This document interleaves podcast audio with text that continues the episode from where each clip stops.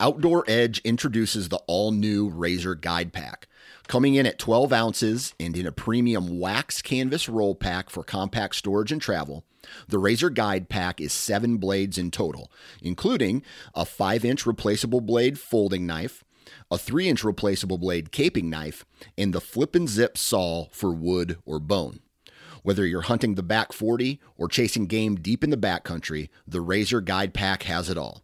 For more information, visit OutdoorEdge.com. Welcome to Maximize Your Hunt, the podcast dedicated to those who want the most out of their hunting property. This podcast explores land management, habitat improvement, and hunting strategies that will help you maximize your time in the field. Follow along as industry professionals that live and breathe whitetail deer share their secrets to success. And now, the founder of Whitetail Landscapes, your host, John Teeter. Hi, I'm John Teeter, Whitetail Landscapes. This is Maximize Your Hunt. Welcome back. On my docket, I've been really busy. I've been cutting timber every week. Been consulting here and there. My consulting season is about to pick up. And I like consulting through the summer months and early fall periods into hunting season. I've been kind of changing it up, and it allows me to kind of work with my clients a little bit different. So I'm looking forward to this summer. I'm cutting timber throughout the summer, and I've got a bunch of big projects, some turnkey projects. So that's kind of my world. One thing I want to mention to everyone, stay safe out there. If you're out there cutting timber, take your time. This isn't a rush or a sport. Cutting timber is probably one of the most dangerous things you could do, and it's being knowledgeable and taking your time. I've been cutting with my partner, and we've been trying to slow down and doing things real strategically. And I'd suggest everyone, I know time is precious, and we don't have a lot of time to be in the woods for some of you all. And I would just say step back and think through that. So just a tip and a word of advice from my end. All right, so I'm excited because it's been a bit. Travis Harmon's back, and I don't know if you remember, but we talked about pollinators and pollinator habitat, and we kind of built this whole kind of concept around the importance of it on the landscape. Travis, are you on the line? Hey, I'm here, John. How you doing? Good, man. Hey, quick, why don't you buzz your company? Let us know, your business, and then we'll get into kind of some topics. Sure, sounds great. So I'm Travis, owner of Creative Habitat. We're a wildlife habitat company based in northern Indiana. We're going into our 6th growing season. It's really my side gig. I have a full-time job. I'm a black belt at a medical device manufacturer. I'm 45 years old and, been in that corporate grind for 20 plus years and was ready to prepare for partial retirement. So started Creative Habitat. I've always had a passion for growing things, wildlife, land management. I've been doing it on my own personal property for over 15 years. And so thought I'd give a hand at trying to turn my passion into a business and something that maybe I can retire into. It's been a great experience so far. Do about 40% work around deer food plots, turkey hunting plots, wildlife focus for hunters.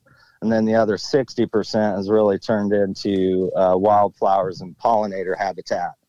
A lot of excitement around, pollinators and the bee situation and carbon and green, and the wildflower really fit into that. Gets the outside, the hunting public involved with wildlife habitat. So it's been a really good experience and it's gone over well. So we're hoping for another good season. We got some great projects this year.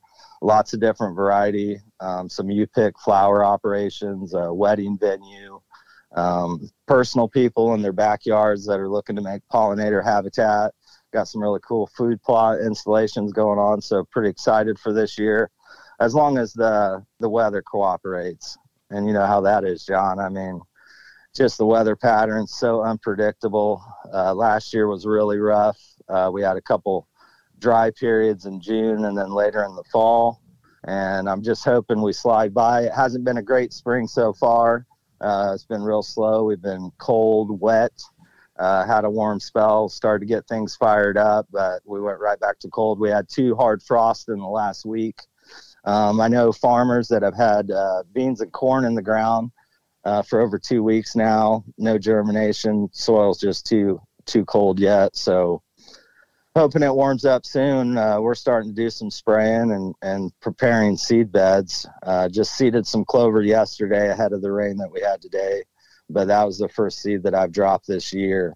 It's getting kind of late, projects get stacked up, but we're anxious to get started. So that's a lot of information and a lot of things that are going on in this weather pattern that, I'm conscious of it. It's greened up earlier.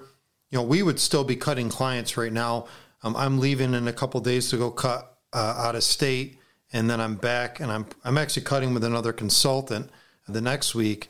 And, I struggle with this because today I got home, I did a bunch of stuff. I got home, I went over my land. I cut all my switchgrass. I cut it right to the ground. I'm not going to burn it. You can't burn in New York State, but at least you can't, without a permit. But there's some of the things that I was trying to get done today that I usually have a little more time for, pruning trees, et cetera, that, everything's just kind of blossomed out. At the same point, you brought up another topic. I think going into the summer, you're going to have this erratic conditions, and these erratic conditions create a lot of dry spells.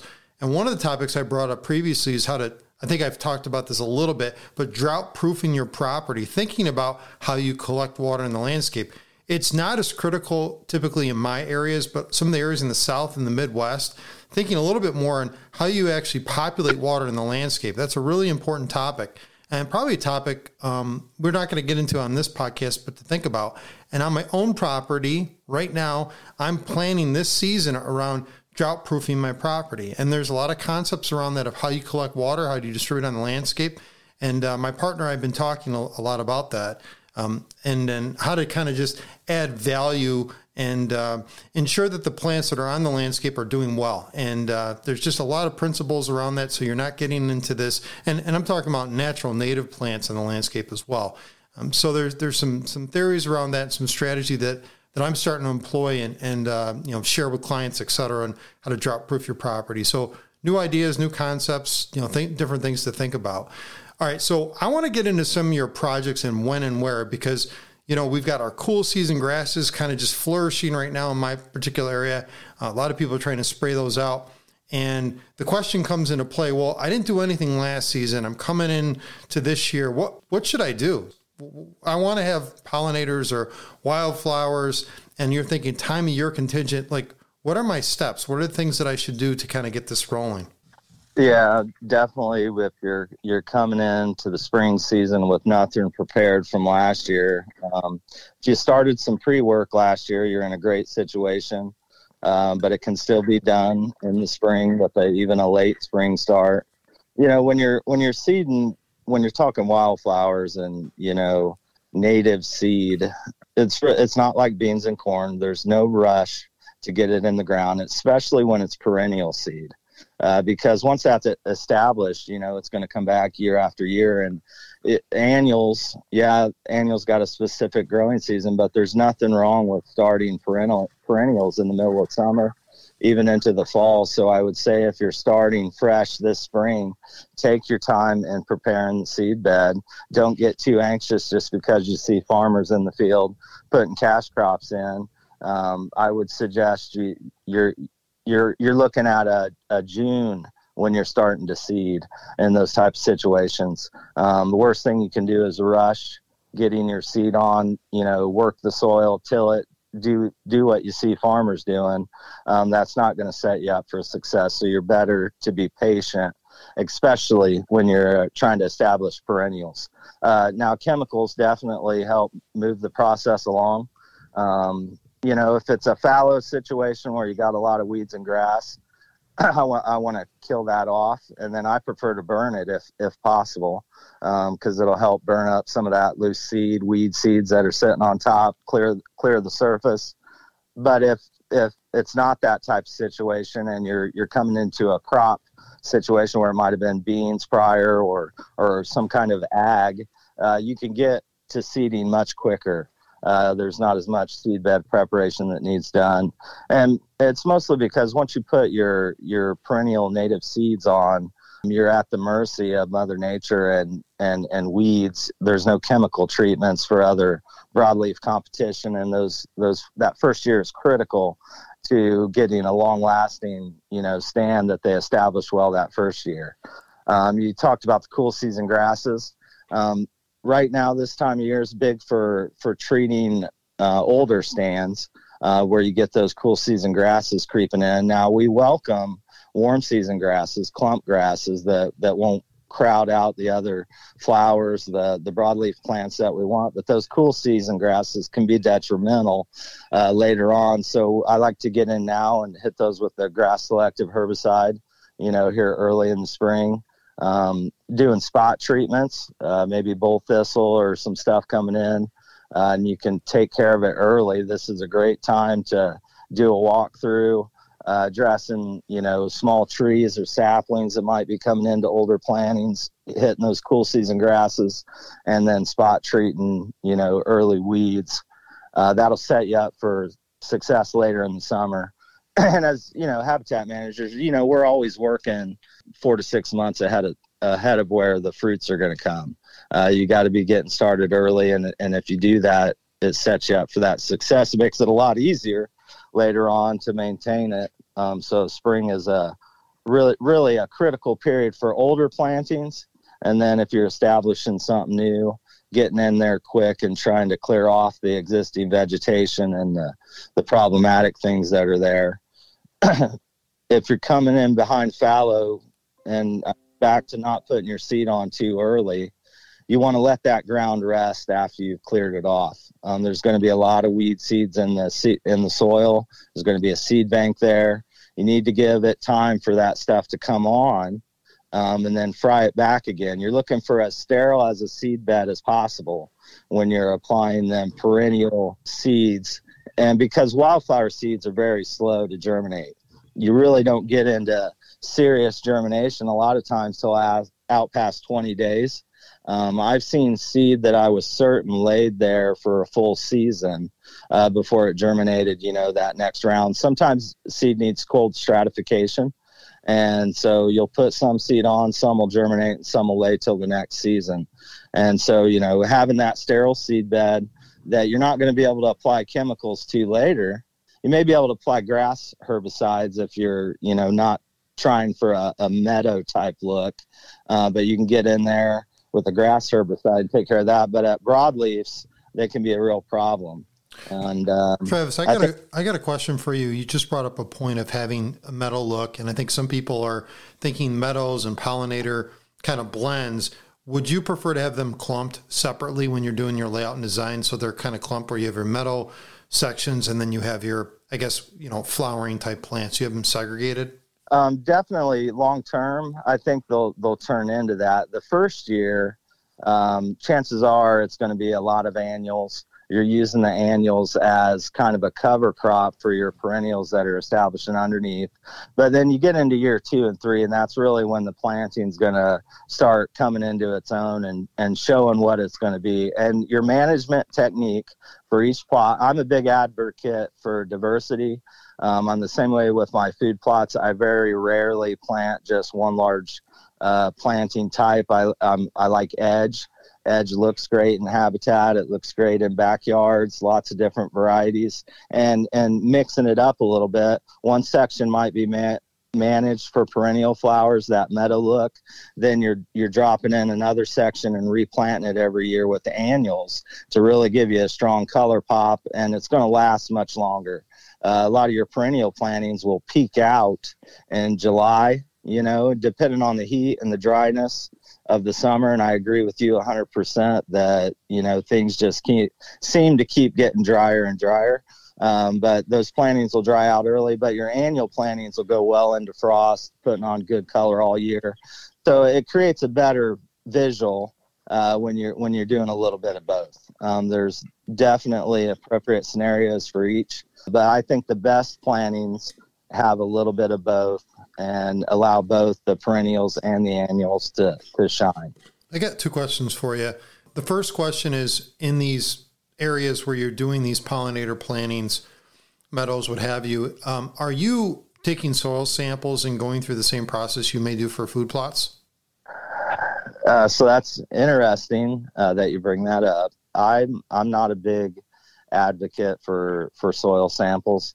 I'm not growing a cash crop here. Now, at times when we're doing UPIC plantings, of course, you're trying to maximize blooms, and there is a cash factor there. And so I try to steer away from using any type of fertilizers on wildflowers and those kind of plantings because a lot of times the annual weeds will benefit from them fertilizers more so than the flowers. And you're really, if we are applying fertilizer, phosphorus is a big one for blooms. Nitrogen produces a lot of green leafy growth. That's not necessarily what we're going after for the flowers. We want those big blooms, lots of color. So anyways, we try to steer away from that. Only in extreme cases, if you got really poor soil, it can definitely benefit from like a 19-19-19. Not a lot, but if your soils are decent, they're going to produce nice flowers. They're very resilient. They're drought resistant. Certain varieties, I could plant the same mix in 3 different locations in the same time, within a day of each other. And they come out slightly different because when we're throwing the seed mixes on, we're putting, up to 40 varieties of flowers in there. And certain ones are going to appreciate that soil more than others. The amount of sunlight, there's a lot of variables that come into it. And so, it'll come out different every time, I guess is what I'm trying to say. So put the seed on, a good healthy mix, no fertilizer, and see what happens. And then if it's really struggling, then I might add some fertilizer as a top dress to give it a little boost. But most part, no, you definitely want to avoid that. And that's one of the good things is it's not high cost. You're not dumping a bunch of fertilizer into it like you're growing corn or something like that, which is a lot more costly. So one thing I'm going to add to it, and you brought up the phosphorus, and a lot of areas, at least non-ag areas, are usually phosphorus deficient. At least my experience has been that with a lot of clients that I've worked with, at least in the Northeast. One thing you could use as a slow release fertilizer is rock phosphate. So it's kind of a less soluble form, and it takes a while to disperse. And so that has to be tilled in the ground at certain depths. And I would say 2 to 3 inches, depending on your root status or kind of what these plants are going to be in the root rhizophere. So the thing I would say is if you're going to put fertilizer on any of these things, think about a slow-release fertilizer. That may be more advantageous to you. And then think about the other, calcium or boron deficiencies, because obviously that allows for that phosphorus to become available to the plant. So just some minor things, just because I deal with plants a lot, so I'm thinking about that stuff all the time. You brought up a topic of burning. So, and we're talking about we go into an area, we're dealing with maybe fallow, you're resetting it essentially, and you're spraying herbicide and you're burning it. And in the cases of burning it, in order to get your seed in the ground, are you disking your seed or are you just spreading your seed? I definitely try not to disturb the soil any more than we need to because you're just bringing up additional seed to the surface. Chances are it's seed that you don't want at the surface. So try not to, do disking if we don't need to. Weather conditions at seeding are important. I mean, you're looking for similar to establishing clover. A lot of the flower seeds super small. So a lot of surface sowing. It works well for, there's not a lot of effort to get the seed in, but it makes it very susceptible to drought conditions if it's on the surface, because moisture dries up quick. If the sun comes out after your moisture comes in, dries the surface out real quick and the seed doesn't get started. So trying to time your seeding with, a lengthy period of moisture that helps get that seed in the ground. There is certainly times that we'll work the top surface. Try to not to go any deeper than 2 or 3 inches. If it's a really hard pan and it's obvious that the seed isn't going to work into the soil, we might do some work and try to stir it up some. But if the soil is soft, we let Mother Nature do its thing and help push that seed in the ground. Patience is key, and then the right moisture. Yeah, great. And thanks for getting into some of the details. I think it's important people understand the process. All right, let's go into selecting seed, because I think it's probably the next topic. We've talked a lot about kind of the basics and a little more in-depth strategy, but let's select seed. Let's talk about some plants, things that you think about when you're kind of working. And let's think about this in the aspect of maybe we're building pollinator habitat, for an example. We want some, visual, kind of preferences. I'm thinking of clients that I've been working with where they have this, cabin. They want to have their wives and families up there, and they want to have these beautiful, lush gardens. But in concert to that, they want to have some food source for deer. And in concert to that, they want to have it manageable. So, selecting the right seeds, thinking kind of through that process may be something, that people want to hear about. Absolutely. I like a good 50-50 mix. I think that's right on the money, where you got 50% perennial, 50% annual. We Creative Habitat, we have four mixes that we sell, and they cover about 80% of our, installations. There's a short mix, a couple taller mixes, and then a meadow mix that has the warm season grasses. A good 50-50 mix, that way you can get good color the first year off the annuals. While the perennials are establishing, they'll kick in on the second and third year. I have been planting a lot of different flowers, a lot of different locations. The wildlife love it. Deer love to feed on that green growth, especially in the fall and in the early spring. Right now, they're hammering the wildflower plots because the perennials have an established root system, so they're putting on some green growth a lot faster than the other stuff that's coming on. So they're really pounding it right now. The turkeys really love it later when they have the poults. There's a lot of insect activity, a lot of moths and things they can feed on. So it really pulls in a lot of wildlife in throughout the summer. I think if you put down a good mix, one of our mixes as an example, and you're throwing 40 varieties of flowers at it, you're going to have a decent variety stick. And really it's seasonal. So you look at a planting once, you come back 6 weeks later, and it looks like a totally different planting because the flowers go through different bloom periods. Certain flowers are going to bloom earlier and then boom, be gone. And then another variety is going to come on. So a good mix with a lot of variety is key to having an extended color. If you have one flower that over dominates the others, you really want to make sure when you're seeding, you're not seeding too thick, because one flower will dominate, and then you'll get one super massive bloom, and then it's over. The show stops, and really the good plantings can put on a good show for 3-4 months. The perennials, different colors, a white bloom, a yellow with purple, and it's just constantly changing as the season rolls on. And then your annuals really start kicking in midsummer because you've seeded those in the spring and producing a lot of color. So I would just recommend a lot of diversity in the seed.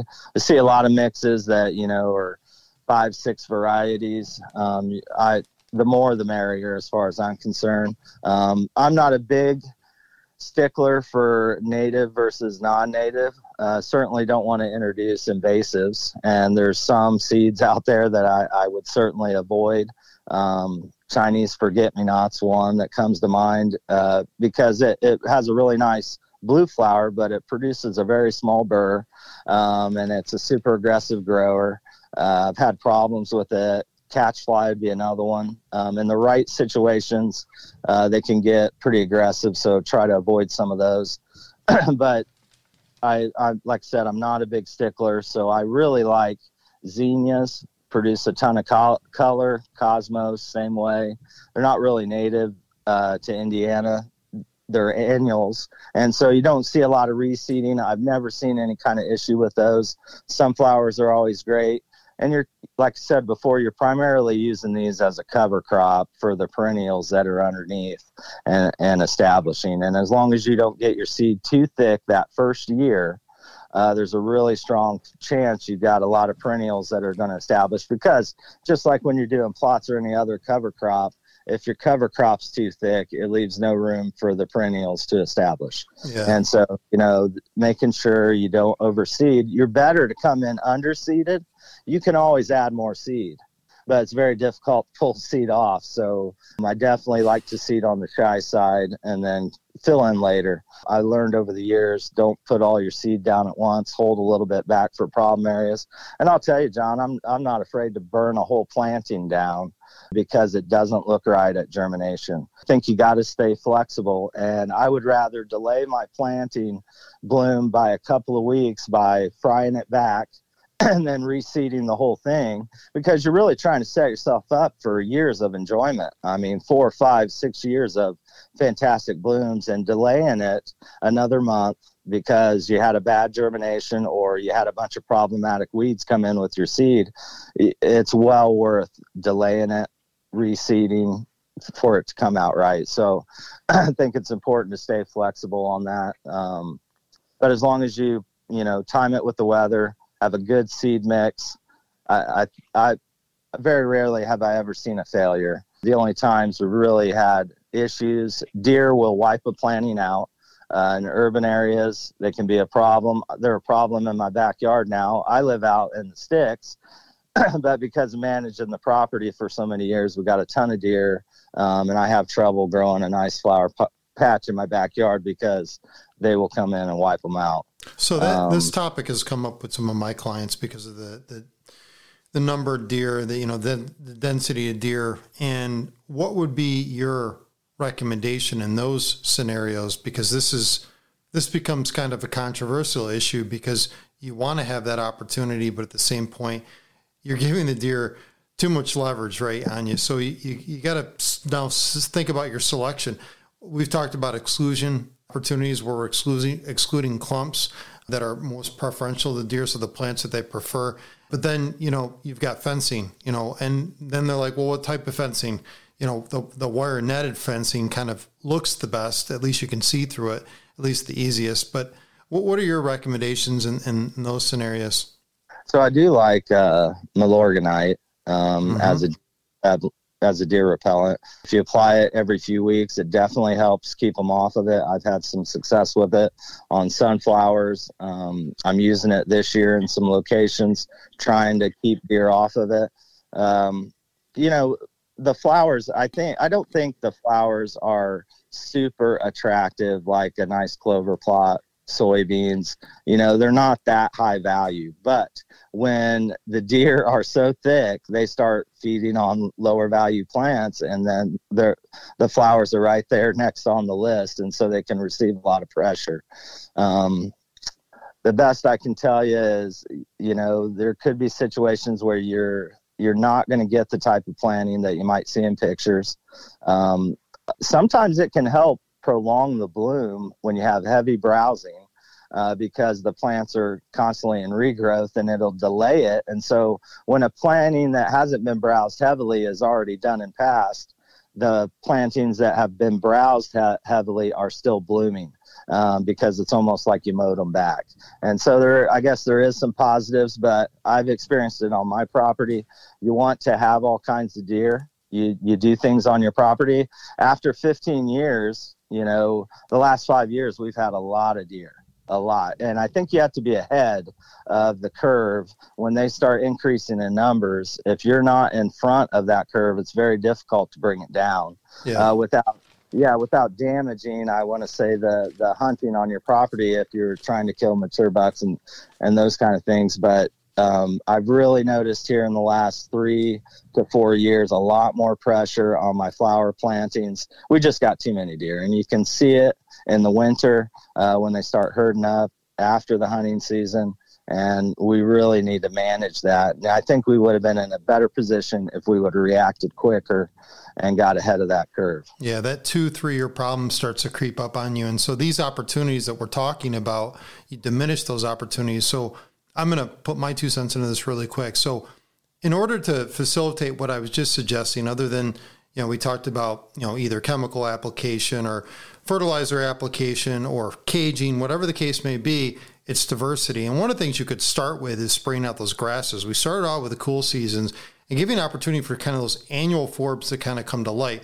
It's also having And even in this case right now, those young sprouting seedlings become a food source. So it's having that diversified landscape and thinking about the food value in concert with these plantings, particularly during that early time of year. One strategy that we just employed with the client is we're cutting all season long. So we're getting past this early leaf out period. And then once this leaf period kind of ends, we're going to start cutting more timber on this client. So we're going to cut, it's a large property. We're going to continue to cut all season long, providing value food sources, increasing the moisture level because of the treetops, adding diversity. Those are areas where you can burn, you can spray them out, what have you. And then thinking about that in concert with this kind of beautified look and feel. Another concept that, Travis, I'm sure you've thought about this, is having kind of adjacent, more preferred plants that are distracting. And it's like where you have that kind of candy garden, and then you have this available garden for the deer, and it's giving them some diversification. When I meant candy, more preferential for humans or visual aesthetics, what have you, versus kind of their preferences. So kind of think about that in concert when you're doing your layout and design. Just want to add my 2 cents into this. You talked about maintenance earlier. So we're getting out of the annual into the perennial, right? We're going in from year one. You talked about sunflowers, kind of establishing, kind of those different annual plants, and we're getting in kind of the perennials. And some are biannuals, like, some of the plants that I'm thinking about. But getting into those perennials, what's the maintenance aspect of this? Because I think a lot of people are thinking work. So I want to know how you handle that. No, definitely not a lot of maintenance on an established planting. And I think the key to low maintenance the second year and after is having a good first year. The first year is really critical to setting it up for success. Again, I mentioned earlier on some older plantings, a lot of 3-year plantings this year, we were going in and spraying for cool season grasses. And I think some of what happened last season will impact what the planting does this season. Drought conditions last year will affect things this year when you're talking about perennial plantings. And so, each year is different. I think a lot of it's observation. We're going to come into the planting right after green up and start observing how it's coming along, what's coming in with it, addressing spot spraying, problem weeds, on a half acre, which is probably our average size, plot that we're installing, backyards and those kind of things.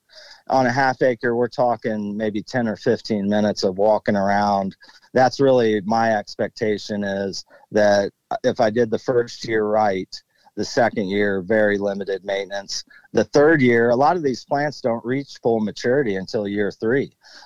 So I've seen a second year planting come out looking totally different in year 3 when a certain variety really came into its own and started to mature. So this is really a long game you're playing here. The first year being the most critical. The second year, early maintenance in the spring, addressing, problem weeds that have come in. There might even be small spots that I'll kill off completely. It could be a 10 foot by 10 foot area that Canadian thistle or something is infested. I have no issue with frying that back, throwing a handful of seed on it and kickstarting it, because if you let that go, it's like an infection, and eventually it's going to take over the whole thing. So if you address it early, you're way ahead of the game there. Moving into the later season, then it's a matter of enjoying it. Might do a little snip here or there, or a spot spray if there's a problem.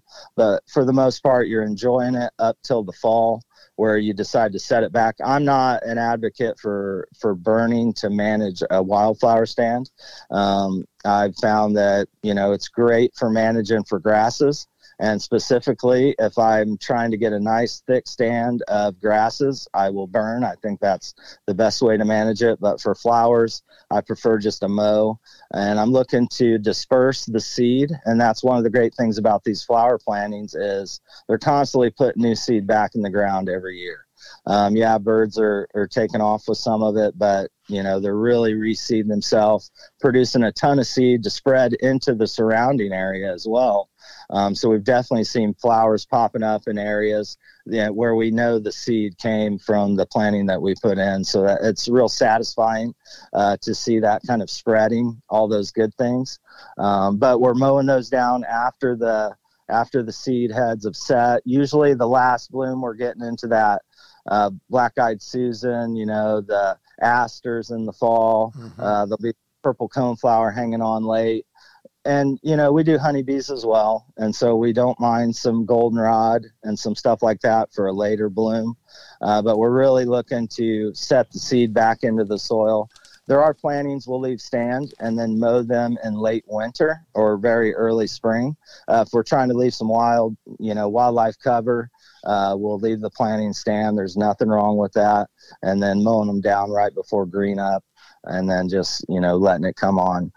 You did mention about, you know, kind of really cream of the crop plantings for your deer and then some less desirable, but add the eye candy factor. And I think that's where the wildflowers really shine. You know, I'm going to be using them this year. I think it's important to stay flexible with your plan.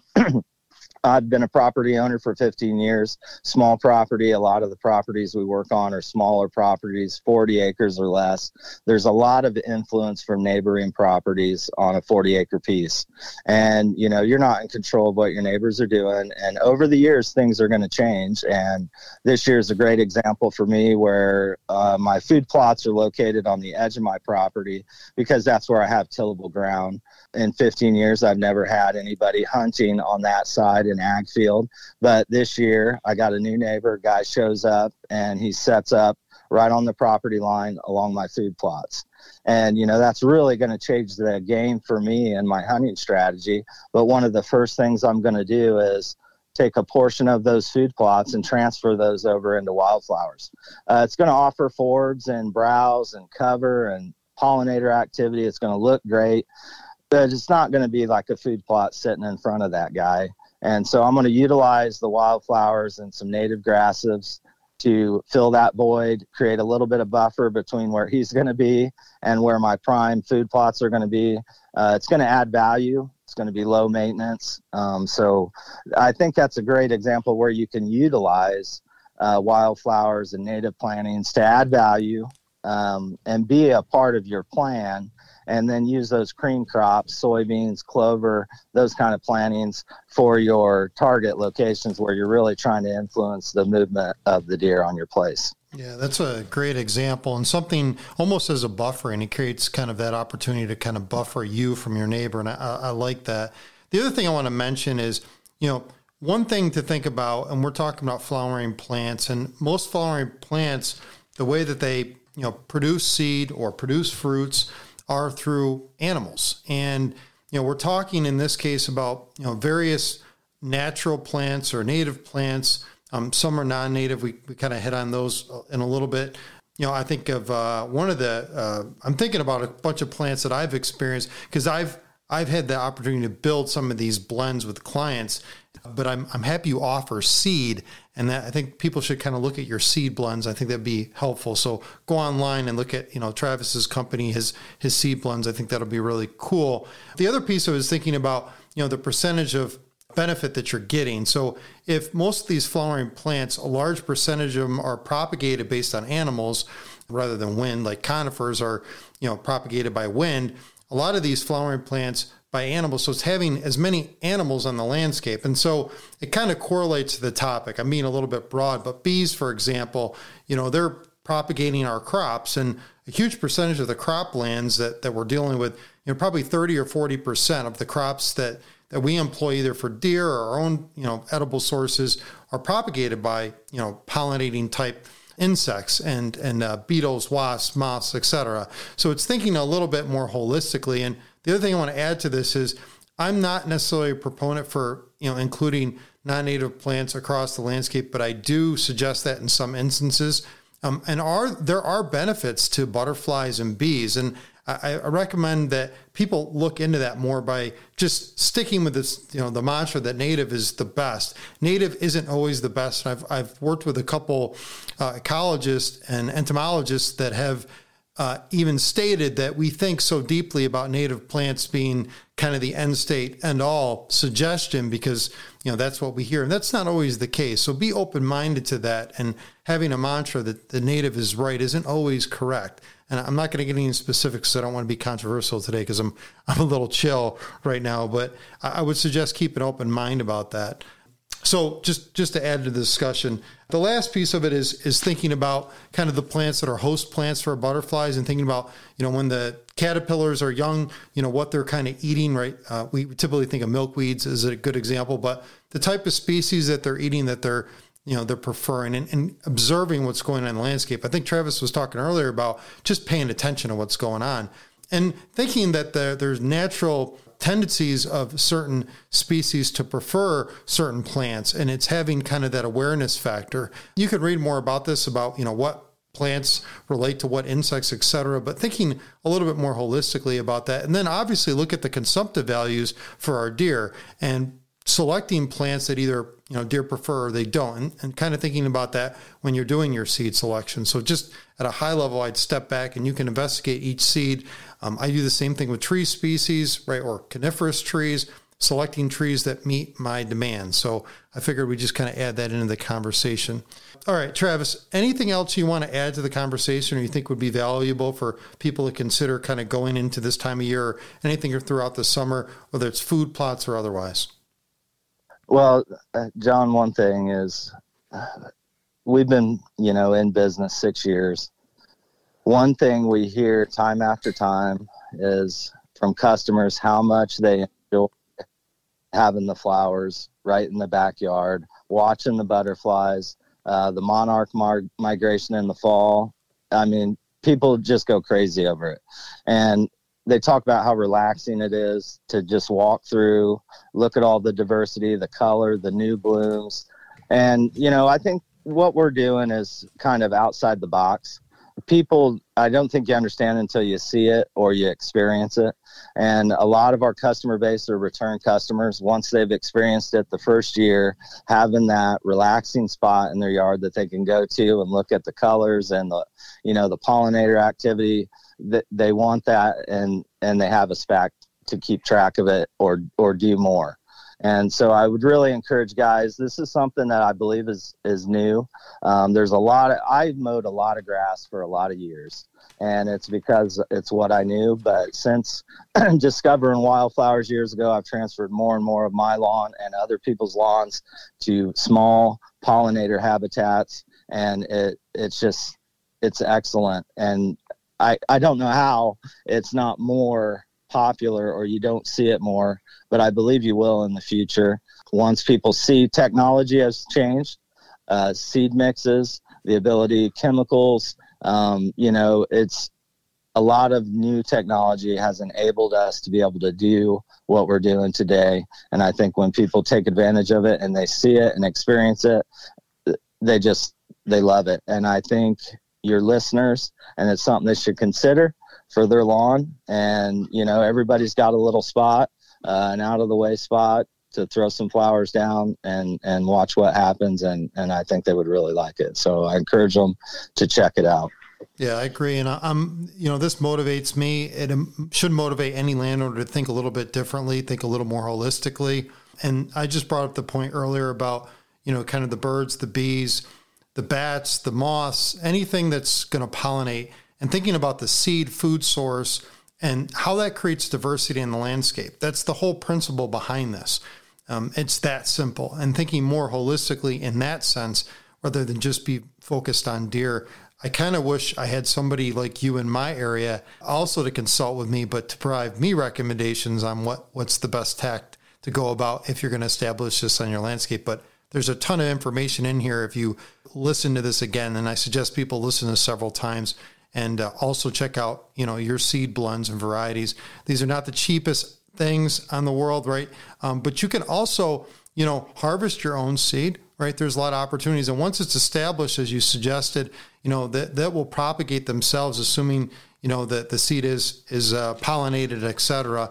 And obviously, you know, these flowering plants, you know, the nectar is the attraction for these, you know, bees and wasps, et cetera. So, you know, it becomes, you know, that attractant that pulls in, you know, these insects from all over the place. So like you said earlier, enjoying that and observing it, I think is really important. And that kind of echoes with me when I'm thinking about the benefit on the landscape. All right. I think that was great. I appreciate you taking time out of your day to spend, you know, on this podcast. And I'm excited to have you back on this summer. Hey man, I appreciate you having me. to your listenership. Last time I was on, I got some messages from some guys and words of encouragement, and really appreciate that. And, you know, you said it, that it's expensive seed, and every situation is different when you're trying to establish the best planning possible. So we're happy to help people out, and check us out on Instagram. That's where we're doing most of our active stuff.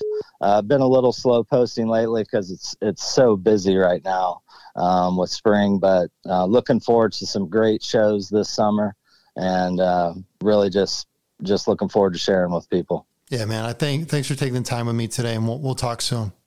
All right, dude. We'll talk to you later. See you, man. Bye. Maximize Your Hunt is a production of Whitetail Landscapes. For more information on how John Teeter and his team of experts can help you maximize your hunt, check out whitetaillandscapes.com.